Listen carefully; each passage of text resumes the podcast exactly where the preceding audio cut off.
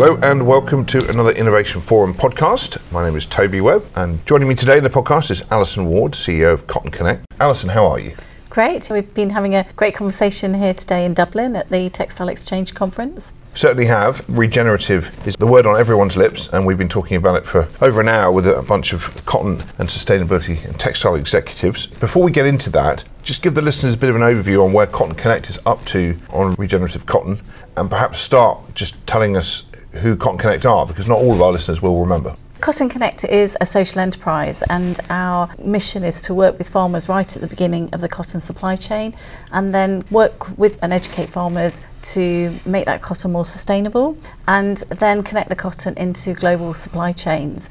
And without doing too much of an advert, we were here in Dublin and visited the first Primark store, the Penneys store, uh, which is the original store here. And it's great to see cotton from our programs into jeans, into t shirts, and even better, it, there's uh, labelling on product and there's also signage in the store talking about cotton. So, really fantastic to see not only traceable cotton into the high street, but also the beginning of a consumer communication around cotton and communities that are the part of that supply chain. That's exactly what, what we've been wanting to do over the last 10 years. Well, it's great to see that happening. Let's go back to the other end of the supply chain, farmers. You're working now with 3,000 farmers on a pilot scheme to trial putting a regenerative code on top of your sustainable cotton code. Just explain all that for us. So we've seen across commodities, so in food, across agriculture, we've seen Walmart, Nestle looking at regenerative, and we also felt that this was really important for cotton and really looking at climate change adaptation, looking at farmer resilience, improving biodiversity at a farm level. This year, we've been able to launch a code which outlines what we see as a criteria for regenerative in cotton, but most importantly, we're testing it with 3,000 farmers. Fundamental to what we do at Cotton Connect is listen to that farmer voice. There's no point us coming in and telling farmers what to do if it doesn't drive livelihoods and doesn't really have the outputs that we need to see in those rural communities. So, how many farmers were you working with on just sustainability code implementation, and then how does that compare with the 3,000 you've done the pilot with? Over 10 years, we've worked with 560,000 farmers, so we have a big platform. Wow. We need to keep looking at what's next in agriculture. What do farmers want next, and then how can we serve those needs? But also, really importantly, engage brands and retailers in that journey as well. And so, what have you seen from the pilots of regenerative? And I think it's important to distinguish here that the sustainability code is about farm management, continuous improvement, getting some of the basics right to have a more sustainable farm but then regenerative comes on top to focus more on ecosystems, nature, agroforestry, and crop diversification. Is that a good Absolutely. way of describing it? Yeah, thank you. Very helpful, actually. Um, and I think defining regenerative is also a big question, and it's something we're working on so we can really understand what we mean when we're talking about regenerative as well. We've been speaking to farmers in Pakistan in terms of what they're seeing through this new education and information. They've been encouraging birds back into the farm.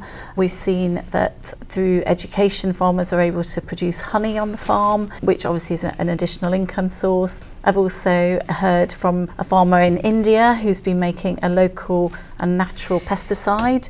And of course, again, he saved money, but also I think he was really proud that the farmer next door hadn't done it. And the whitefly attack was much worse than the next door farm. He'd saved money, and his buddy is obviously going to be adopting those practices next year, I think. So it's really good to see some really practical solutions coming through so early on in this pilot. So, my understanding is that with your sustainability code, yields are up for farmers and then they can use those increased resources to invest in regenerative processes, which then over time make them more resilient, and enable them to diversify their income. From a farmer point of view, is that how you sell it? Certainly in the core work, we're seeing an increase in income. Obviously, it's up to the farmers how they spend the money. Through the work we're doing, we have provided some saplings in terms of the agroforestry part of regenerative, but also we're beginning to see that this could be a small income generator for women who could grow saplings and then sell them to farmers at a, real micro micro enterprise. So a few rupees sale, mm. but really sort of giving women in particular some entrepreneurial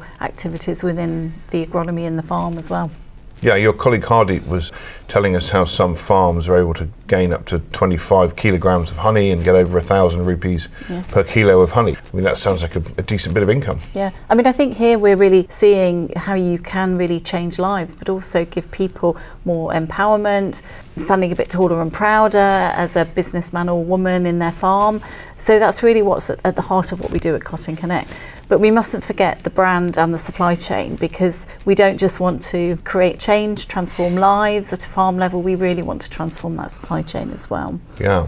Of course, I imagine there'll be long term some really good mental health benefits for farmers as well. You know, surrounded by nature. You know, Yeah. suicide's been a massive issue in, in Indian farming for years. I, mean, I imagine in the long term, it'd be interesting to see if people's general well-being surrounded by nature has got to be improved by regenerative practices. I imagine. Yeah, absolutely. I, I met a farmer who was saying the birds have returned. And just that bird song back in the farm is just, I, th- I think, was incredible for him through erecting bird perches and really encouraging wildlife through border crops. Yeah. Very effective, but also, yes, you're right, but really encouraging nature back into the cotton farm as well. So what happens now with your 3,000 farmers who've been through the pilot? You- You're going to have some data by early next year on what that's Yes, done, that's- what, what regenerative practices have done for yield. What's next? Are we going to see a regenerative logo in Primark on clothes? How, how's it going to work? How are we going to take this further? Yeah, so we'll have the data early next year, and that will be ready for the cotton season coming up from April onward. The goal is that we continue to expand the programme and that we really take the lessons learned. But ultimately, we would want to see that all of our cotton work is regenerative, as we see that as the future. But it's really about taking those steps at the right pace and making sure we are really driving benefit at a farm level. We're not just imposing something that we think is a good idea. Mm-hmm. Well, let's turn to the discussion we just had with 15 or so executives here at the Textile Exchange Conference. One of the things that came up in the conversation consistently was this discussion about definitions. And there was general agreement around the table, which I thought was very interesting, that we shouldn't necessarily try too hard to define regenerative, as long as the stuff underneath is there that helps you measure and manage and have a more sustainable farm. Tell us about that discussion and, why you feel there was agreement that actually we shouldn't worry too much about the definition. Mm. I think there was a real feeling that it was about outcomes and that having the right outcomes. And we also had a discussion about putting people at the heart of climate change discussions and regenerative. If we really think it through a people lens, that that will give us success in terms of outcomes. So, in terms of our hierarchy in the work we've done, which is on our website, we've got livelihoods as our ultimate goal. And I think that's really important. Biodiversity is a key base for what we're doing, but really seeing that we must ensure resilience and resilient livelihoods for the future. Yeah, absolutely. The discussion we had today was really to kick off a bit more of a conversation amongst players in, in cotton as to what regenerative does and will do. And of course, we at Innovation Forum are trying to link up some of that with uh, work ha- happening in other crops and commodities so we can try and draw out some lessons. And we've been working with Cotton Connect on that for a while. What are your hopes for what we do next with this idea, Alison? We're really at the beginning of the journey, and I think that we've really wanted to work with Innovation Forum to have that discussion, not just in the cotton sector, which we've done today in Dublin, but also in the sort of wider agricultural sector. It's about sharing knowledge, it's about eh, sharing expertise, but also some of this we've got right. Maybe there's something we need to adapt and change. So it's really about a different way of having that dialogue, stakeholder dialogue.